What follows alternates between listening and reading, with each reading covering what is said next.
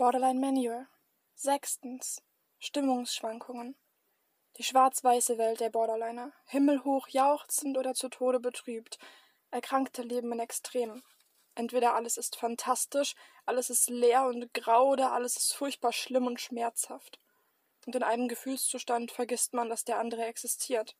Eine Sache, die man dabei unbedingt beachten sollte, ist, dass Borderliner kein klares Bild von sich selbst haben. Wenn an einem Tag etwas schief läuft, wenn es nur eine augenscheinliche Kleinigkeit ist, ist der Tag oft gelaufen. Die Stimmung ist sehr abhängig von den Geschehnissen des Tages und dem momentanen Selbstbild und kann deshalb, wenn etwas Schlechtes passiert, ins Negative umschlagen und umgekehrt. Dabei können das Außenstehende kaum nachvollziehen, denn für sie sind die Gedankengänge der Borderliner kaum verständlich. Bei einem gesunden Verstand ist es so. Ja, ich habe gerade einen Fehler gemacht. Ich ärgere mich jetzt darüber, aber beim nächsten Mal mache ich es besser und ich lasse mir meinen Tag nicht ruinieren von einem Fehler. Ich bin ein guter Mensch, auch wenn ich etwas falsch gemacht habe. Bei Erkrankten sieht das eher so aus. Ich habe etwas falsch gemacht. Oh Gott, sicher sind jetzt alle enttäuscht von mir.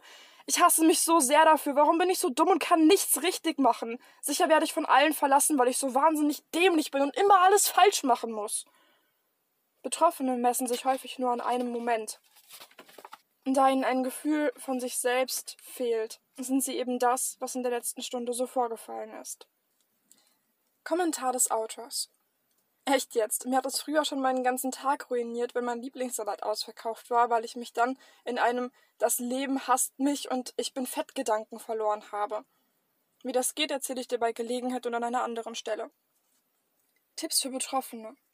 Du bist mehr als deine Fehler. Du hast auch schon viel gut gemacht und Fehler sind menschlich. Nur weil du dir selbst dafür Vorwürfe machst, bedeutet das nicht, dass andere dir auch solche Vorwürfe machen. Fehler bieten immer Raum für Verbesserung, also häng dich nicht an den Fehlern auf, sondern schau, was du daraus lernen kannst, um es beim nächsten Mal besser zu machen. Tipps für Angehörige. Versichere dem Betroffenen, dass ein Fehler nicht das Ende der Welt ist und übe dich in konstruktiver Kritik und gewaltfreier Kommunikation, statt auf dem Problem rumzuhacken. Sucht eine Lösung für das Problem. Lobt Erkrankte für die Dinge, die sie gut gemacht haben, und wenn sie etwas falsch gemacht haben, findet einen Weg, wie man es besser machen kann.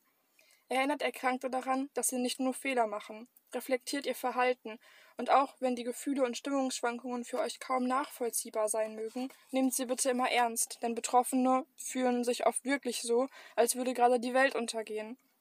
Auch wenn das von außen betrachtet total schwachsinnig aussehen mag. Für Borderliner sind diese Gefühle real und deshalb sollten sie auch gehört und ernst genommen werden. Wenn man das ignoriert oder als Kleinigkeit abtut oder so etwas sagt wie du reagierst total über, dann gibt man das, äh, den Betroffenen vielleicht das Gefühl, nicht verstanden oder nicht ernst genommen zu werden.